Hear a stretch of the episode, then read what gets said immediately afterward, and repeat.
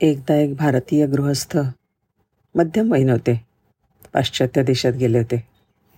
तिथे सहज एकाने त्यांना विचारलं पार्टी चालू होती. तुमचं लग्न होऊन किती वर्ष झाली हो? त्या गृहस्थांनी सांगितलं अठ्ठावीस वर्ष.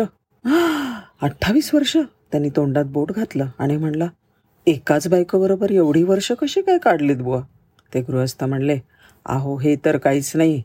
माझ्या आजीबा आजोबांनी तर सत्तर वर्ष एकत्र काढली आहेत. म्हणता काय? पण ह्याच्यावर काही त्यांचा विश्वास बसला नाही. खरं म्हणलं तर आजी आजोबा खूप चांगल्या रीतीने आयुष्य जगले. ह्याचा अर्थ ते दोघे भांडत नव्हते किंवा मनस्ताप त्यांना होत नव्हता असं नाही.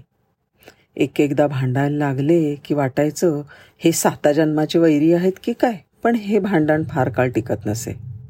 पुन्हा सगळीकडे शांतता. जेवणानंतर आजोबांना वर्तमानपत्र वाचायची सवय होती. मात्र त्यावेळेला कटाक्षाने आजीने त्यांच्या शेजारी बसायलाच पाहिजे असं होतं. ती नसेल आजूबाजूला तर ते तिला हुडकून आणायचे आणि आपल्याजवळ बसवायचे. खरं तर आमची आजी पूर्ण बहिरी होती. अगदी ओरडलं ना तरी तिला ऐकू येत नसे. पण आजोबा मात्र त्या दिवसभरामध्ये पेपरात आलेल्या राजकीय बातम्या तिला अगदी मनापासून सांगत असत. आजोबा काय सांगत होते आणि आजी काय बोलत होती? देवत जाणे. असा रोज रोजच्या रोज कमीत कमी एक तास हा सगळा कार्यक्रम चालत असे. एकदा ह्या गृहस्थांनी आजोबांना विचारलं तुम्ही आजीला कशासाठी पेपर वाचून दाखवता? तिला समजतही नाही आणि ऐकू येत नाही. आजोबा म्हणले अरे बाबा हे मला काय माहीत नाही का?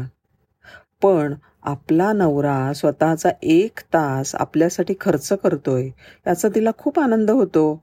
मग मी आजीला विचारलं आजी तुला जर राजकारण समजत नाही आणि ऐकू येत नाही मग उगीच कशासाठी त्यांच्याजवळ बसतेस? आजी म्हणली अरे वेड्या मला कसलं डोंबलाचं राजकारण समजतंय? आणि पाहिजे तरी कुणाला ते राजकारण?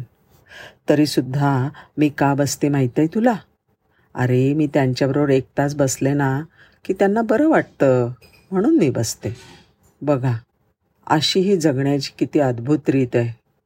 नमऱ्या नवऱ्याच्या प्रेमासाठी बायको आणि बायकोच्या प्रेमासाठी नवरा कसे धडपडतात आणि तेही लग्नाच्या सत्तर वर्षानंतर. हेच त्यांच्या दीर्घ आणि सुखी जीवनाचं रहस्य आहे.